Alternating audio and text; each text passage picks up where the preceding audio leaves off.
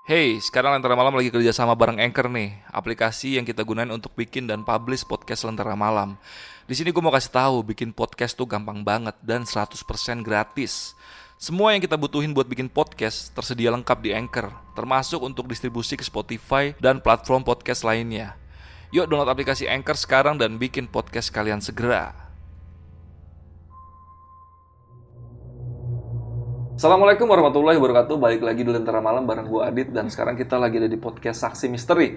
Di samping gue udah ada narasumber nih yang akan bercerita tentang pengalaman hidupnya di mana tujuh anggota keluarganya meninggal dunia yang diakibatkan oleh seseorang yang nantinya akan diceritakan sama narasumbernya lebih lengkap lagi di ceritanya. Kita sapa dulu narasumbernya yang udah ada di sebelah gue, Agisna. Agisna, apa kabar?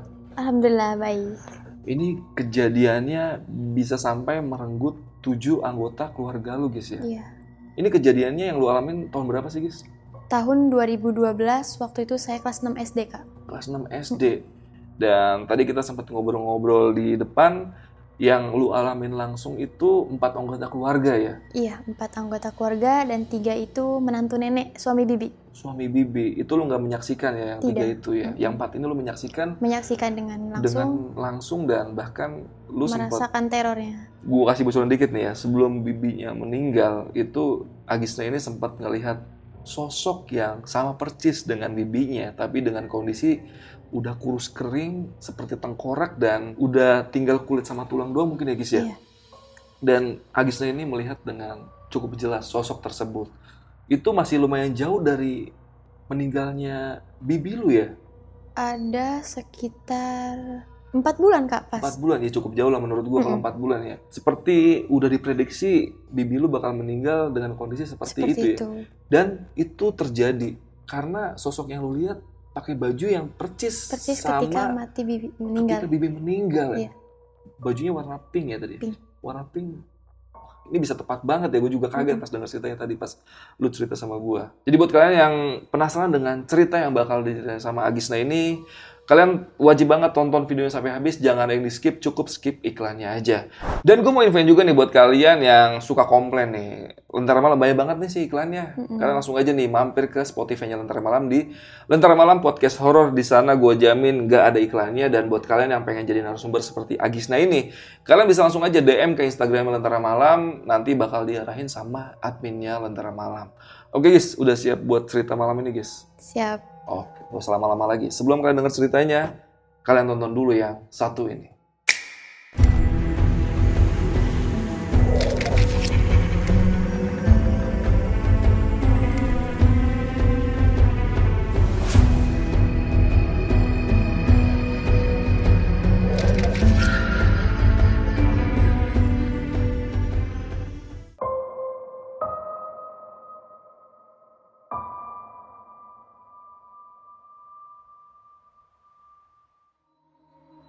Jadi cerita ini bermula ketika saya kelas 6 SD waktu itu, tahun 2012. Pertamanya itu kayak gini kak, jadi saya kan punya handphone, punya handphone pertama tuh Android yang ada kamera depannya. Hmm. Nah, posisi jam 9 malam, nenek saya lagi duduk lah ya karena abis tutup warung, karena posisi punya warung. Saya duduk di bawah, nenek saya di sofa atas. Pas mau foto, itu tiba-tiba muncul pocong kecil di pinggir nenek Pocong. kecil.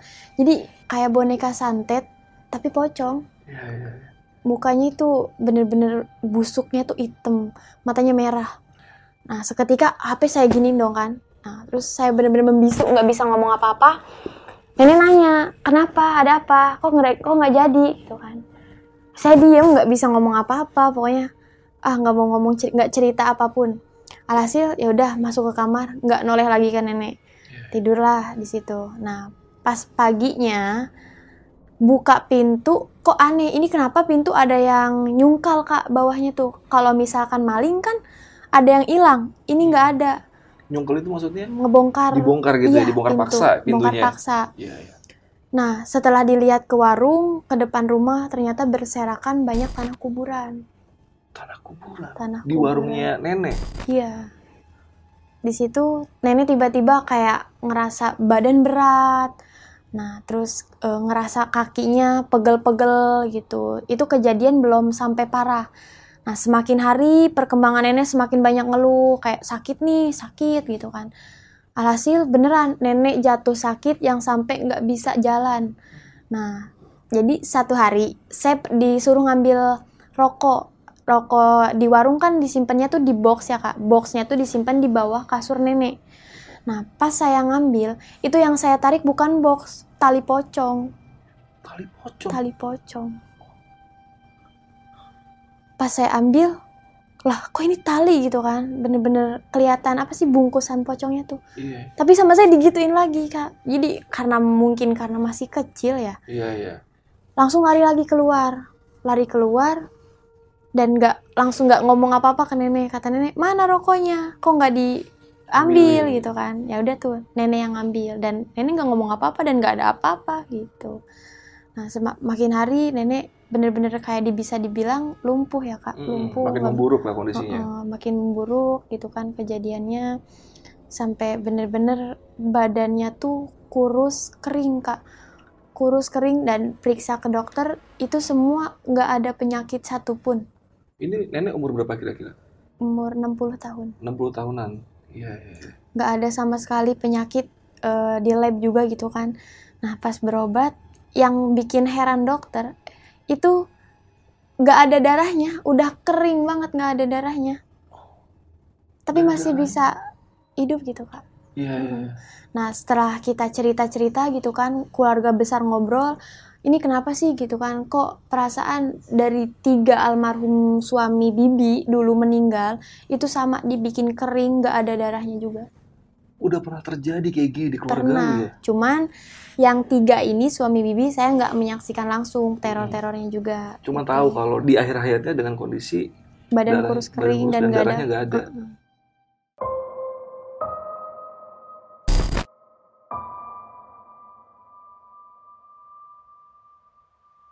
Lanjut ke cerita Bibi.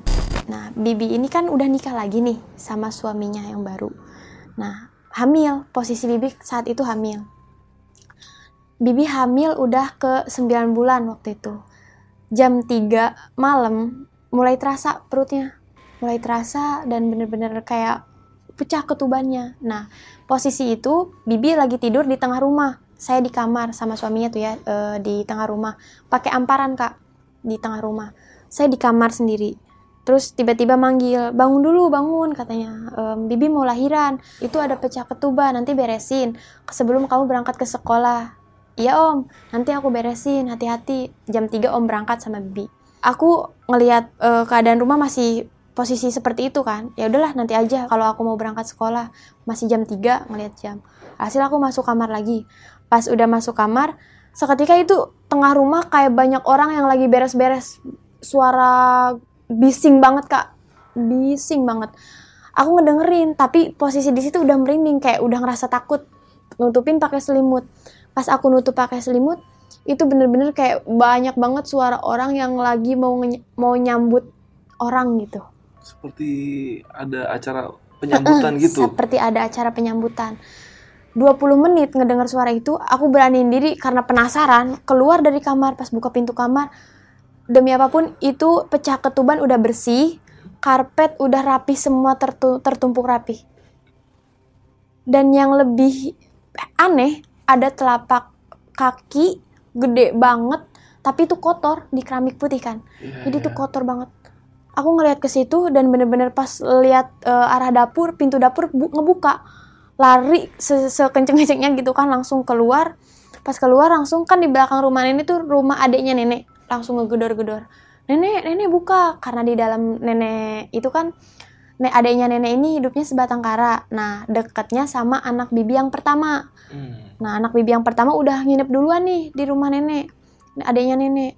Aku langsung pas buka pintu rumah nenek, nenek nanya, kenapa? Ada apa? Kok kayak orang ketakutan? Enggak, enggak apa-apa. Tapi mata aku masih tertuju ke arah pintu dapur ke rumah, ke rumah aku. Pas saya lihat, itu jelas banget berdiri sosok bibi tapi badannya kurus. Bibi yang tadi ke rumah sakit Eh, itu. eh, padahal Bibi kan ke rumah sakit kan.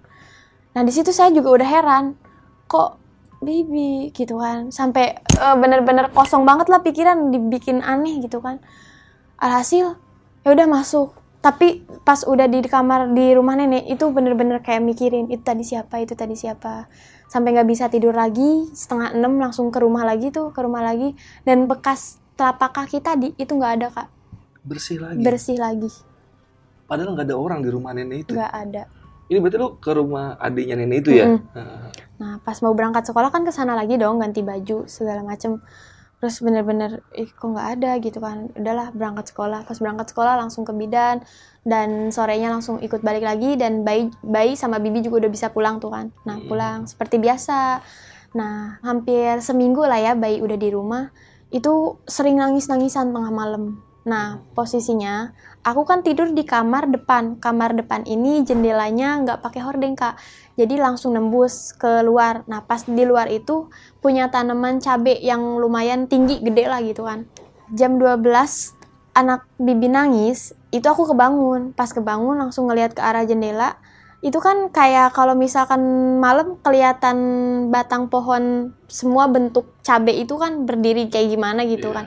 Pas aku liatin, kok ini cabe berdirinya kenapa ada sosok wanita begini? Jelas banget, Kak melotot, rambutnya acak-acakan, tapi tangannya begini. Itu ngeliat ke arah lu.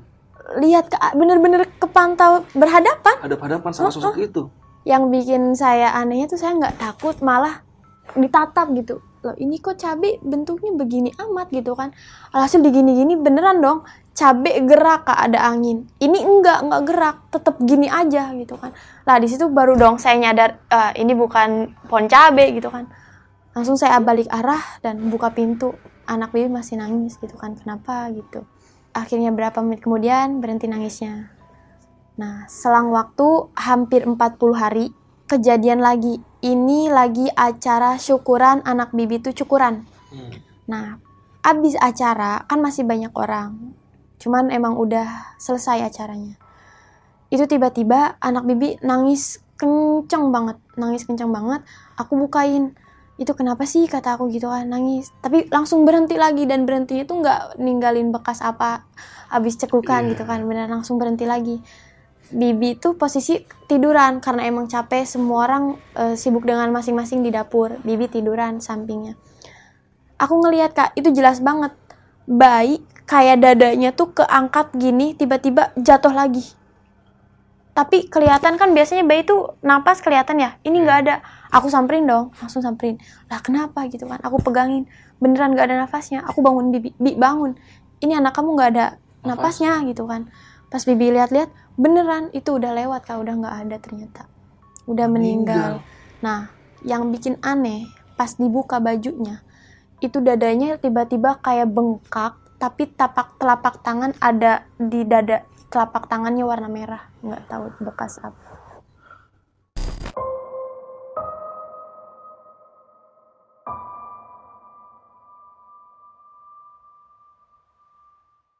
selang beberapa kemudian Bibi pisah sama suaminya Hmm. intinya itu tinggal bertiga dong aku Bibi sama anaknya Iya, ini Di suaminya itu. suami kan tadi sempat ngomong tuh, yang tiga sudah meninggal, Nah, ini nikah lagi ini suami keempat Oh, berarti. suami keempat. Selanjutnya, jadi cerita ini dimulai ketika Bibi ngerasa gatel di mukanya sebelah gatel banget.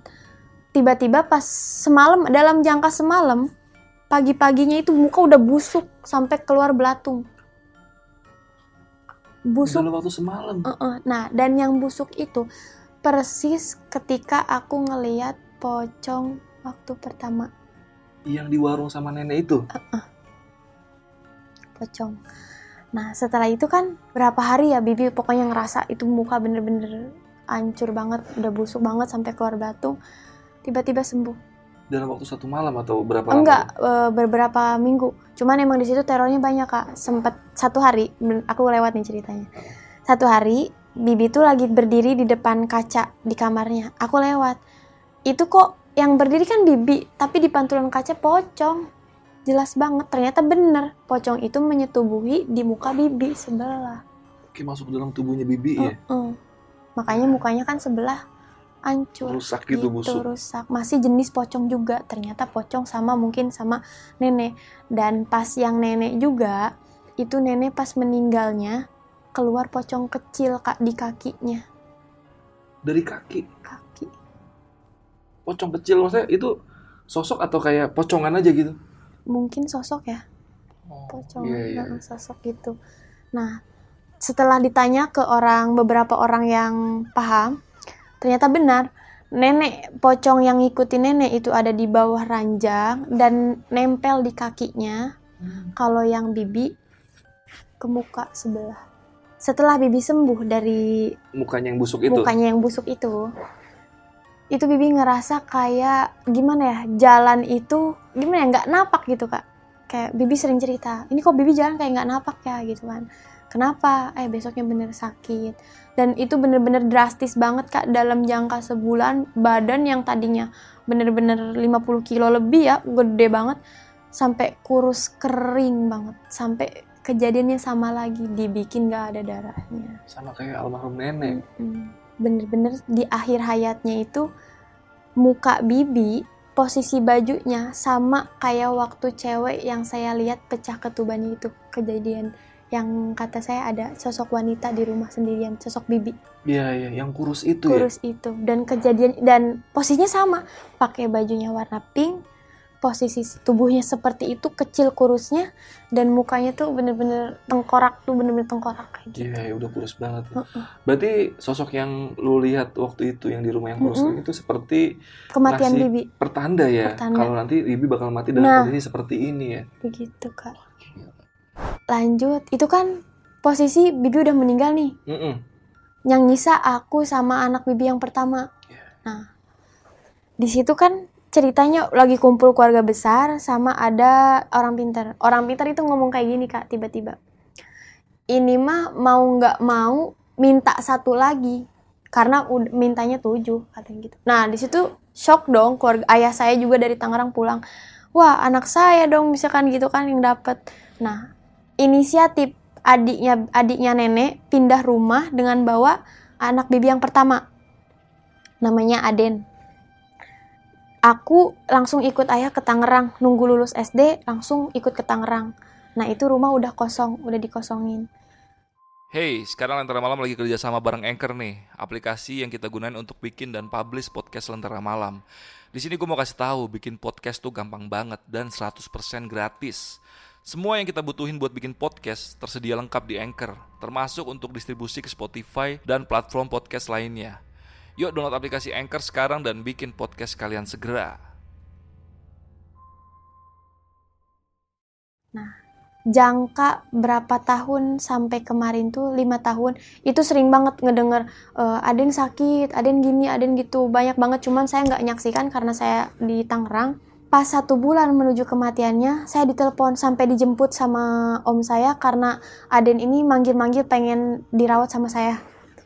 Alhasil saya ke Sukabumi pulang dan ke rumah baru adanya nenek saya ngelihat langsung posisi dia udah kurus kering ada fotonya nanti.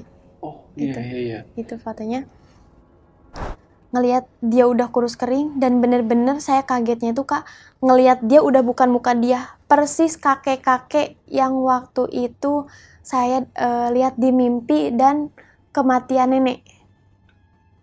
Ada kakek-kakek sosok kakek-kakek. Dan itu udah bener-bener ada di badan si Aden. Banyak kejadian kayak tengah malam dia kayak ngemeringis kesakitan gitu kan terus ditanya ke dokter juga dokter heran ini penyakitnya nggak ada cuma udah nggak ada darahnya kok ini bisa jalan? Gitu kan. Terus sampai berhari-hari gitu. Nah ternyata dapat em, cerita dari yang ngurusin dia nenek ade adenya nenek saya bahwa Aden ini katanya megang boneka kecil yang entah dari mana. Jadi dia sendiri takut sama boneka itu tapi dia sendiri nggak mau ngelepasin boneka itu kak jadi dia pernah curhat ke nenek tuh nek Aden punya boneka kecil. Aden takut sama boneka itu tapi nggak mau dikasih ke orang ataupun dilepasin gitu. Sampai nenek sendiri pun minta dipaksa nggak mau. Dan saya pernah lihat boneka itu selalu ada di bawah bantalnya dia. Nah yang anehnya itu kak ketika dia meninggal boneka itu dicari nggak ada. Hilang. Dicari satu rumah nggak ketemu nggak tuh boneka. ketemu nggak ada. Tapi lu pernah ngeliat nggak sosok bonekanya itu? Intinya persis kayak jenis pocong yang saya lihat Kayak pocong lagi. Heeh.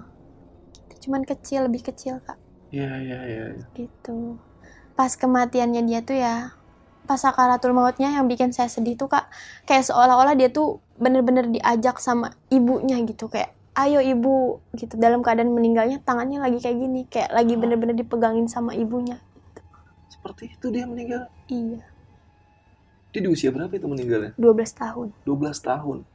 Masih anak-anak banget ya.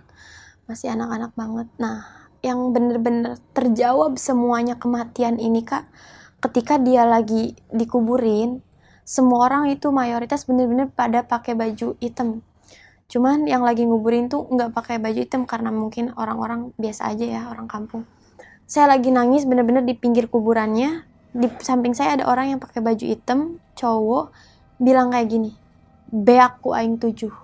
Dalam arti itu kan bahasa Sunda dalam arti abis sampai saya tujuh. Ngomongnya di sebelah lu. Mm-mm. saya lihat orangnya langsung bener-bener jalan nggak tahu ke mana. Terus ketika pas udah pulang ke rumah keluarga besar lagi kumpul ternyata yang ngomong kayak gitu tuh kedengeran ke telinga ayah juga. Ayah juga ngedenger. Ayah ngedenger kakek saya ngedenger keluarga besar pokoknya itu semua hampir ngedenger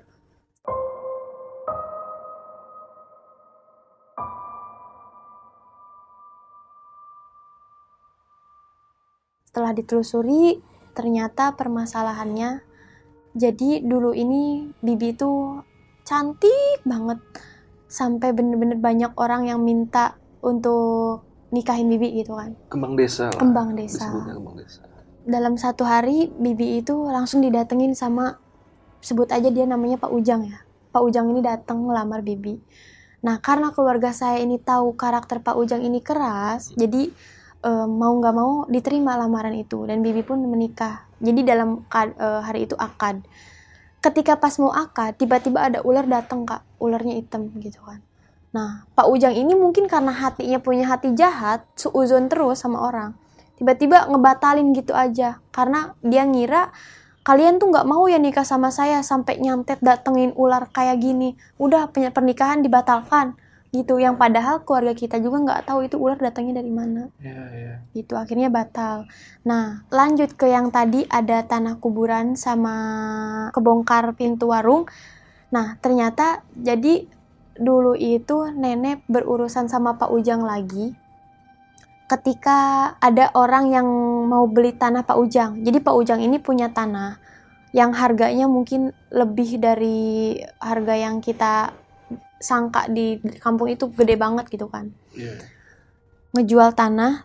Nah, si orang Cinanya ini bertanya ke nenek, e, maaf bu, apakah benar ini tanahnya Pak Ujang tuh sampai sini? Oh bukan Pak, ini tanah saya sampai kebun em, bambu tuh tanah saya. Itu baru tanah Pak Ujang. Lah bagaimana? Kata Pak Ujang ini sampai sini tanah tanah Pak Ujang. Saya mau beli. Kalau nggak sampai sini, saya nggak jadi belinya karena saya butuh sampai sini. Kata ibu, kata nenek saya tuh enggak kalau sampai sa- tanah ini tanah saya dan saya nggak mau jual tanah ini gitu. Alhasil orang itu membatalkan jual beli tanah itu dengan Pak Ujang. Nah Pak Ujang nggak terima. Iya di situ. Baru dendam ke nenek. Dasar mah emang dulu punya dendam tentang percintaan terus Ditambah dendam lagi tuh, tanah. tanah. gitu kak. Di situlah mulai bener-bener kayak kejawab semuanya gitu dan, bener abis tujuh Tadi kan lu bilang abis tujuh ya. Mm-mm. Tadi gue ingetnya suaminya almarhum Bibi tiga, Mm-mm. Bibi, nenek, anak bibi anak juga yang pertama, oh sama yang bayi, ya? ya. bayi Tujuh. Oke. Tapi itu yang nyebut pas di kuburan itu mati tujuh itu itu Pak Ujang bukan? bisa dibilang iya cuman saya nggak lihat muka dia.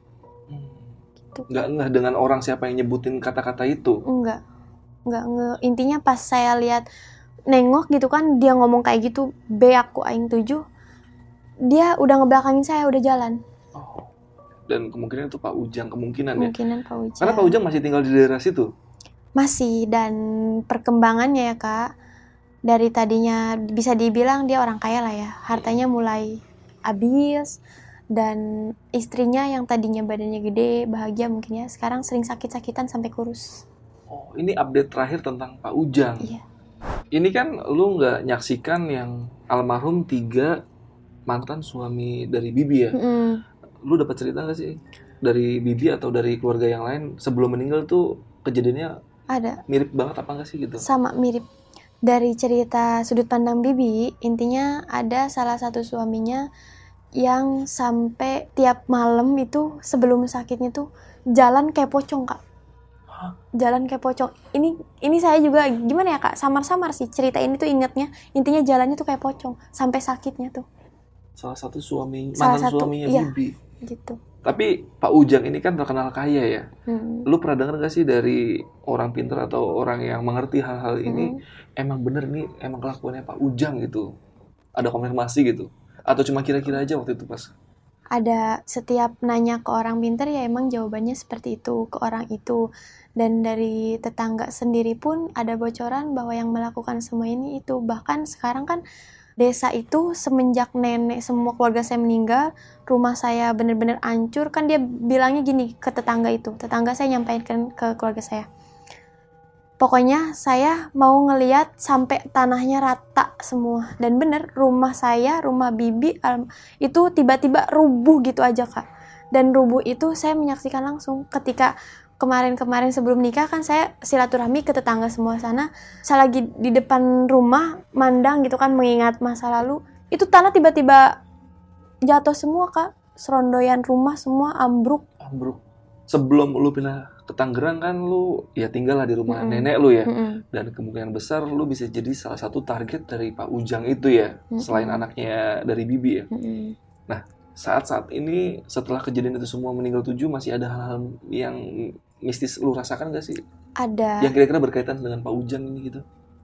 ada jadi waktu itu kan saya di Sukabumi juga setelah ke- eh, kematian almarhum Aden saya satu bulan di sana bener-bener menyaksikan kayak ngerasain diri sendiri tuh terganggu kak dari mulai pernah satu malam muka tuh totol-totol hitam kayak em, apa ya kak kayak digigit tawon ya tapi Hmm. nggak sakit nggak gatel nggak apa-apa kayak pas ngaca kok banyak banget gitu Muncul tiba-tiba muncul gitu. tiba-tiba. Nah, terus dalam waktu semalam saya bener-bener mikirin har- harus kayak gimana. Saya kontak suami saya calon masih calon waktu itu. Karena suami saya mungkin tahu gitu kan ini bukan em, apa medis ngasih amalan bacaan doa-doa gitu kan. Kamu amalin ini, kamu jangan tidur. Jam 3 saya ngamalin itu, pas saya ngaca lagi itu hilang, nggak ada. Hilang mendadak. itu kan berarti suami merasa ada hal yang janggal terjadi Mm-mm. sama lu. Itu menurut Iya. suami itu kenapa tuh bisa sampai bentul-bentul begitu? Eh, suami sih langsung mikirnya langsung mungkin ada yang keinjek atau apa gitu. Karena itu di hari itu sebelumnya sebelum malamnya saya merasakan itu siang-siang saya lagi jalan kak. Pakai baju baru keluar dari rumah. Tiba-tiba di baju ada ulat ngebaris tiga ulat bulu. Saya buang tiba-tiba ada di kepala. Saya buang lagi. Intinya tuh seharian saya ngerasa diteror diikutin ulat bulu terus. Sampai akhirnya pas malam em, mau maghrib itu di depan rumah di sebaris di pintu mau eh, ngelangkahin pintu itu saya kaget kak ada beberapa ulat bulu yang ngebaris panjang banget untung saya sadar dan nggak kelangkah gitu kan Iya iya iya. Mm-mm. Emang kalau kelangkah kenapa? katanya kalau kelangkah target kena Oh. gitu kalau kata bahasa orang Sunda zaman dulu Kalau mau ngasih guna-guna gitu, Mm-mm, kalau ngelangkain itu bisa kena. kena Mirip kayak ini ya. Gue pernah dengar juga kalau kita lagi jalan tuh ada bambu tiba-tiba jatuh, Mm-mm, itu nggak boleh dilangkahin tuh katanya. Iya gitu Itu yang lebih tahu boleh komen di kolom komentar. Gue juga nggak tahu itu Mm. akibatnya apa kalau misalnya ada bambu jatuh kita langkahin gitu. Biasanya kan kalau orang kalau ini ya misalnya ini benar-benar meninggal karena diguna-guna ya, Mm-mm. itu kan meninggalnya kayak ada sesuatu yang masih belum terselesaikan lah atau Mm-mm. gimana. Pernah nggak sih ada pesan-pesan dari nenek atau bibi yang masuk ke mimpi lu atau pernah ketemu langsung gitu mal sama sosoknya gitu? Jadi kak, setelah saya menikah, saya pindah ikut suami ke rumah Tangerang. Nah, satu bulan itu saya diteror. Diteror. Diteror gini kak, di jadi kan di rumah saya ini ada dua kamar. Nah, di kamar belakang itu nggak diisi lah ya, jadi tempat barang-barang, tempat kitab-kitab saya. Nah, itu tiba-tiba tengah mal- eh, tengah malam ada sosok tokek yang waktu itu saya lihat ngeh banget itu tokek adanya di rumah Sukabumi Hah? Tok yang ada di Sukabumi datang ke Tangerang. tiba-tiba. Dan sedangkan waktu pertama pindah ke rumah itu dan suami saya juga bilang di rumah ini saya nggak punya tokek gitu kan, nggak Iya, ada iya. gitu. Itu tiba-tiba ada dan masuk ke tubuh teman suami saya gitu. Nah, yang masuk ke tubuh suami saya ini dari turunan kakek, dari turunan nenek saya. Jadi eh, kakeknya nenek saya Hmm. Nunjuk ke tokek itu jangan gangguin cucu saya gitu dan jangan gangguin saya gitu kak. Nah tiba-tiba dalam waktu hari itu juga kendi yang tadinya em, biasa aja itu pecah hancur. Nah dan tiap malam saya kalau mau tidur sama suami saya itu ngedenger di atas genting tuh kayak ada yang jatuh tiba-tiba belug aja kak. Dan dilihat nggak ada yang bocor nggak ada yang jatuh nggak ada apa-apa nggak ada apa-apa gitu. Gitu. Nah, sering masuknya itu ke teman-teman suami saya kalau lagi bertamu ada yang masuk gitu. Nah, kalau yang datang ke mimpi saya itu kakek-kakek yang menyerupai ke tubuh si almarhum Aden. yang Hmm, saya iya. bilang. Tadi kan sempat ngomong tuh. Hmm. Itu gimana tuh? Nah, itu tuh mimpi kayak beliau tuh datang bahwa mungkin ucapannya nggak tahu ya Kak bahasa Sunda, bahasa Sunda halus. Intinya saya ke mana pun saya pergi, beliau akan ikut. Jadi nggak akan ada orang yang berani em, ngeganggu gitu. Jadi beliau itu ngikutin saya, Oh, iya, iya. Kayak penjaga ya. menjaga. Iya. Tapi itu sosok si Aden sebelum meninggal mirip dengan kakek-kakek itu. Mm-mm, Saking kurusnya. Saking kurusnya. Bisa sama semua penyakitnya ya? Sama, semua dibikin kering sampai nggak ada darahnya. Sampai nggak ada darahnya. Nah ini kan biasanya kalau meninggal dengan yang sama gini, maksudnya kayak tujuh orang meninggal dengan kondisi yang sama itu kan kayak hal nggak wajar ya. Iya, Apalagi yang tiga orang itu mantan suami. iya, Intinya dia nggak punya hubungan darah sama sekali Mm-mm. sama bibi kan. iya. Kalau misalnya kayak nenek, bibi, dan anaknya mungkin misalnya ada penyakit turunan kan bisa saja kan Bisa gitu. saja. Pernah dengar gak sih emang ada kayak ilmu santet atau ilmu guna-guna yang efeknya emang seperti gini gitu? Mungkin pas nanya ke orang pintar ada yang jawab seperti itu Mm-mm. dan bahkan orang yang bilang ini minta satu lagi. Nah itu sendiri pun bilang bahwa em, suami bibi ini yang tiga-tiganya itu kan karena sering pulang kerja malam Mm-mm. gitu. Nah bilangnya juga emang ada tanah kuburan yang kelangkah Sama mereka. sama mereka gitu. Nah salahnya lagi yang kata saya tadi yang jalannya eh, sebelum sakit tiba-tiba jalan kayak pocong gitu Iya. itu dia narik benda yang ada di depan rumah jadi itu benda ngalangin ru- ngalangin jalan kak sama dia ditarik gitu nah ternyata yang ditarik itu simpenan si Pak Ujang Oh. tuh kak Dan ini kan sebelum nenek meninggal itu sempat yang lu bilang tadi pocong itu ya. Mm-mm. Dan itu juga kayak masuk ke dalam tubuh almarhum bibi juga ya. iya Sampai detik ini lu pernah ngeliat nggak sih sosok pocong itu? sosok pocong itu enggak sih kak Nggak pernah. enggak pernah Berarti kemungkinan setelah tuntas tujuh orang Tujuh itu, orang. pocong itu kayak udah udah nggak ada udah enggak lagi. ada lagi iya Total tujuh semua meninggal semua. Mantan suami Bibi Mm-mm. kan tiga-tiganya meninggal dunia ya.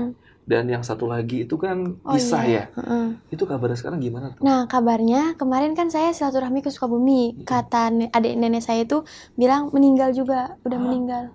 Meninggal juga Heeh, udah nggak ada. suami. Heeh, cuman saya masih em, berpikir kayak udah nggak ada ikatan, mungkin itu emang takdirnya dia Iya. gitu. Karena udah nggak ada ikatan. Cuman yang semua orang em, semua orang di desa itu membicarakan bahwa fatal karena emang semua yang pernah berhubungan dengan bibi sampai meninggal gitu. Ini kondisi meninggal gimana? Nggak tahu, nggak dengar. Nggak tahu ya, Nggak dapat cerita. informasi Iya, kondisi meninggalnya Nggak. mirip atau enggak nggak iya, dapat ya. nggak tahu. Tapi Banyak waktu itu pas lagi yang menikah pertama kali itu yang ada ular, Hmm. itu Bibi emang nggak ada rasa keberatan untuk nikah sama si Pak Ujang itu. keberatannya pasti kak karena emang nggak nggak suka gitu kan nggak Iya, cinta iya. karena kita menerima juga bibi menerima juga karena tahu watak Pak Ujang gitu dan ternyata fatal juga gitu kan ujung-ujungnya seperti itu Iya, iya. Dan tapi terakhir tanahnya masih tetap punya nenek, karena sekarang udah dijual dijual. dijual Tapi bener menurut yang diucapkan nenek itu benar itu emang tanah nenek bukan tanah, tanah Pak Ujang. nenek tanah nenek. Berarti mau nipu juga Pak Ujang ya. Iya. Jadi eh, buat kalian yang cintanya ditolak atau nggak kesampaian cintanya jangan main hal-hal seperti inilah. Lebih baik kalian ke MS Glow kliniknya kalian bisa memperbaiki diri atau kerja yang giat biar jadi kaya raya karena rata-rata orang menikah ya pasti butuh ekonomi yang baik ya. Tapi kalau Pak Ujang sih kaya raya ya. Tapi sekarang udah update terakhir emang udah mulai Udah, menurun mulai ya kata. Iya. warga-warga sana ya karena Iya. emang cukup terkenal Pak Ujang mungkin ya Mungkin. di kampungnya. Nah buat kalian yang pengen tanya-tanya lebih dalam lagi tentang cerita yang tadi dibawain sama si Gista ini kalian bisa langsung aja mampir ke Instagramnya Gista itu ada di mana Gis? Agis Nasagita, Agista Agis Nasagita. Agisna Sagita. Oke, nanti linknya gue taruh di kolom deskripsi dan gue juga mau infoin kalau Gista ini mau meluncurkan, udah meluncurkan atau Sudah, udah diluncurkan ya? Novel pertama karyanya Gista. Ini bukan tentang horor ya? bukan. Tentang apa tuh, Gis? tentang perjalanan saya setelah eh tentang berkaitan nenek juga, semua Oh. yang itu juga. Iya, iya. Kasih bocoran sedikit yang menarik biar teman-teman pengen beli gitu. Hmm, perjalanan setelah saya ditinggalkan nenek dan bibi saya, takdir membawa saya untuk nikah muda. Oh, ini tentang nikah muda mungkin ya, garis Iya, besarnya ya. Benar. Kalian bisa mampir ke Instagramnya si Gista untuk tanya-tanya atau linknya ada nggak buat pembeliannya? Ada. Nanti gua taruh di kolom deskripsi aja ya. Oke. Oke, jadi buat kalian yang mau nikah muda boleh dibaca dulu nih tentang nikah muda yang ditulis sama si Gista ini. Judulnya apa tuh? Cinta mahkota dan cita-cita. Oke. Jadi buat kalian yang mau nikah muda boleh baca-baca dulu novel dari si Gista ini. Yaudah, eh, paling cerita malam ini cukup segitu aja. Eh, gua Adit dari Antara Malam dan Gista izin pamit. Bye.